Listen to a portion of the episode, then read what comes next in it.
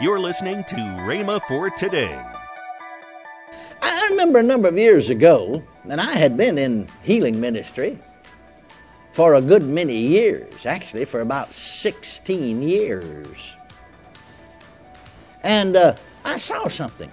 You know, and I'm still seeing things I never saw before. You never learn it all, you know. If you think you know everything, boy, you're in a bad shape. Amen. But I remember back there, uh, after being in the ministry 16 years, 30 years ago, I saw uh, uh, very often, you see, before Jesus ministered to people, he asked them questions like this Wilt thou be made whole? Welcome to Rhema for Today with Kenneth and Lynette Hagin. Today you'll hear more from Kenneth E. Hagin on his teaching, Miracles of Healing, Volume 1. Next on Rhema for Today Radio. Also, later in today's program, I'll tell you about this month's special radio offer. Right now, let's join Kenneth E. Hagin for today's message. Well, healing's in that same plan, you see. It works the same way. No, I'm looking for somebody to have faith for me. Well, I said, You do have faith. You're a Christian. Oh, yeah, I'm saved, filled with the Holy Ghost, speak the tongues. Well, I said, you, you exercise your faith. Well, no, I'm looking for somebody to do it for me. I thought you could. I said, Well, I can't. I would if I could, dear sister, but I can't. Well, I just believe that there's somebody somewhere before I die that will, do it. Well, they weren't. She died. But right on the other hand, sitting right here in this auditorium, right over here to my right, in that section right over there, when we first began these services, was a young man that wasn't even saved. Only 27 years of age. Well, you see, he had a growth on his one of his legs, and it uh, oh, it'd been there for some time. Then suddenly, just got worse, began to grow get larger. And so he went to the doctor, and they took a biopsy of it and found out to be the very worst kind of cancer. They wanted to take his leg off immediately. I mean, immediately. And he said, No, no, I'm not going to, no, I don't want my leg took off. Well, then they said uh, they wanted to give him uh, certain kinds of treatments. Well, he said, What will that do? Well, he said, It'll, we hope that it'll dry up the cancer, but at the same time, it'll also dry up and shrivel every muscle, and you won't have any use of that leg. It'll just be a little bitty thing. Just no, he said, I'm not going to do that. Well, he said, We'll be honest and tell you the truth about it. You're going to be dead in a month's time. You're going to be dead in a month's time. And so he came here and sat right over there. Well, this is new to him, but he doesn't understand everything that's going on. But in some of my discourse, I, I gave testimony of my own healing, said you can just receive by your own faith, and sitting right there. He just said to the Lord, I'll just take it on my own faith. I just believe that I received my healing. Reached the hand of faith out took it. Well, now you see, that's last October. He had a month to live. You see, all these eight or nine months have come and gone, and he's been right back to the same cancer clinic, and they can't find a trace of it. It's all disappeared. I mean, it's all gone. It's all gone. They can't find it. Amen. Well, in talking to his mother on the telephone, you know, because he had been away from home. He's 27 years of age, and he'd gone off, you know, and with a lot of this modern day, had no communication with his parents. But actually, you know, he called, and she came here with him. But he called her to give her the good news. You see that the the uh, cancer clinic said, "Well, we don't understand it. We can't find a trace of it. It's all gone. I mean, every test proved negative." And he said, "Jesus healed me." She said, You don't want to forget that, that Jesus healed you and that He's your healer. He said, Yes, and He's my Savior too. Glory to God. That's the first time she had heard him say that. It thrilled her, you see. Well, praise God. Now, you, you, see, God didn't just single out that unsaved young man said, well, we're going to make example of him, heal him with terminal cancer here now just so everybody else know I'm in the healing business. No, he had something to do with it. He said, I'll just take it. I take it. Glory to God. Faith takes. I said, faith takes. Amen. Others, let me say it again, cannot help us until we firmly believe for ourselves.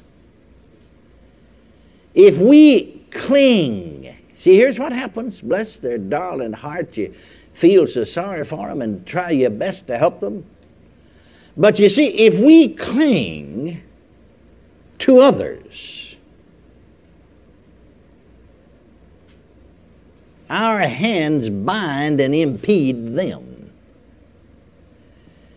It's just like the clinging of a drowning man to his rescuer, and both of them sink together.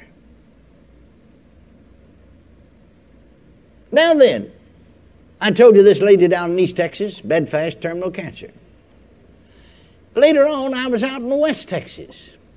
Here's a lady, bedfast with terminal cancer. Identically the same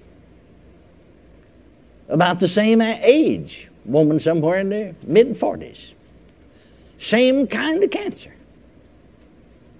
And she's bedfast. She's dying. She's, she's on her deathbed.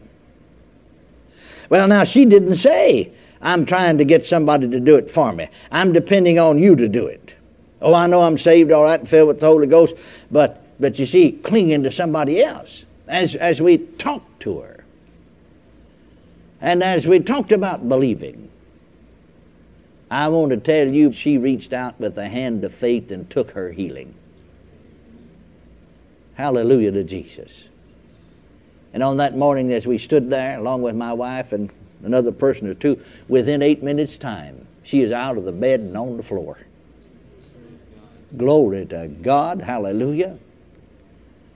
And just lifting her hands through the house as she walked, to praising God. Oh, it's so good, you need to lift my hand. I've been able to lift my hands. You see, for all these months, she couldn't lift her hands. It's so good to walk all these months. I've been able to walk. She'd kneel and then get up and walk. Kneel. Oh, she said, I've been able to kneel for nearly two years. It's so good to be able to kneel before the Lord. Oh, what a time she had all through the house, just rejoicing. Praise God. Well, you see somebody, because these two ladies are members of the same kind of full gospel denomination. Somebody to see this unknowledgeable say, well, see, now God took one of them, God spared the other one. You know, God had some kind of a mysterious plan and all of that, you know. God moves in mysterious ways, His wonders to perform. So we left it all up to God. No, no. God made provision for both of them to be healed, live the full length of the time out down here below. One of them accepted and the other rejected it.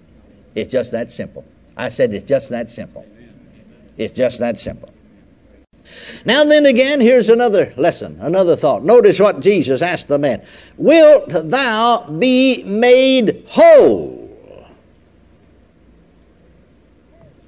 He asked him the question.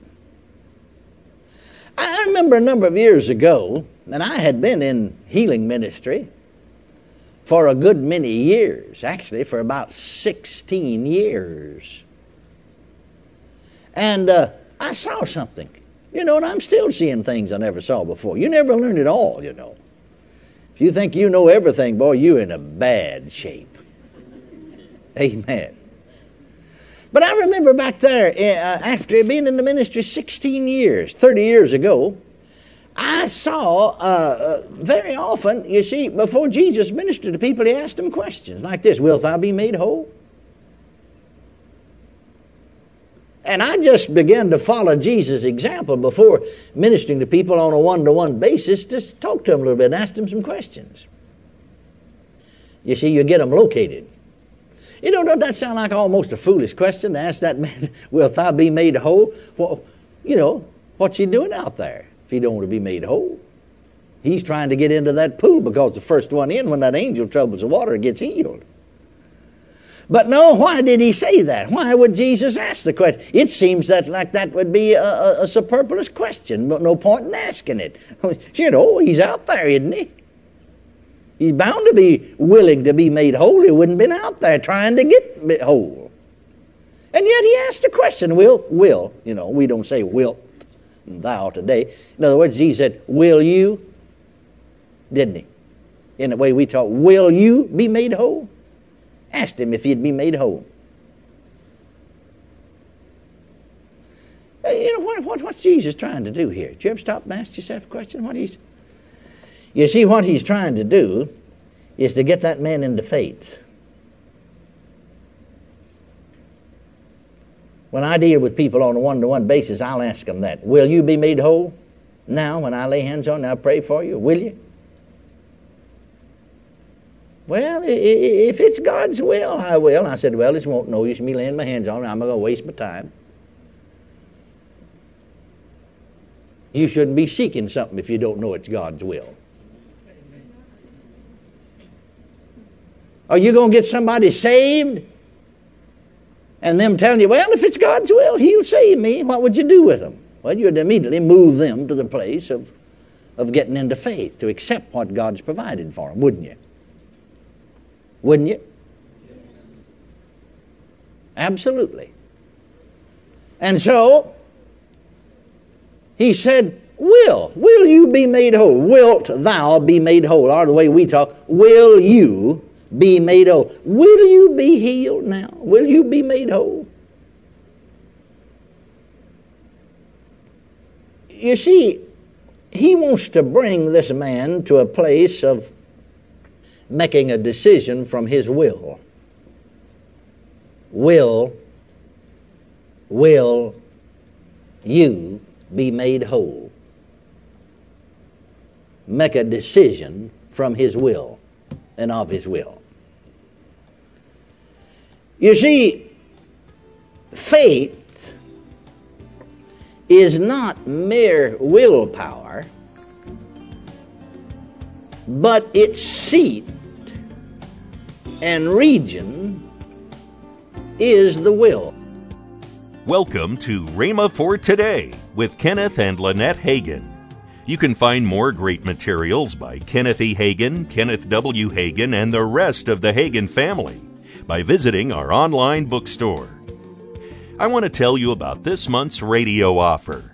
The first product in this offer is the three CD series from Kenneth W. Hagin, Discovering Jesus. Also in this package is the CD from Lynette Hagin, entitled Defeating Satan's Strategies Through Prayer. Last but not least is the book from Kenneth E. Hagin entitled The Present Day Ministry of Jesus Christ. You can get all of this for the price of $25. Call toll free 1 888 Faith 99. Again, call toll free 1 888 Faith 99. You can also order online at rhema.org. That's R H E M A dot O R G rhema.org. Or if you prefer to write to Kenneth Hagin Ministries, our address is P.O. Box 50126, Tulsa, Oklahoma 74150. We always love to hear from our listeners, so write in or email us today and become a part of Rhema for Today.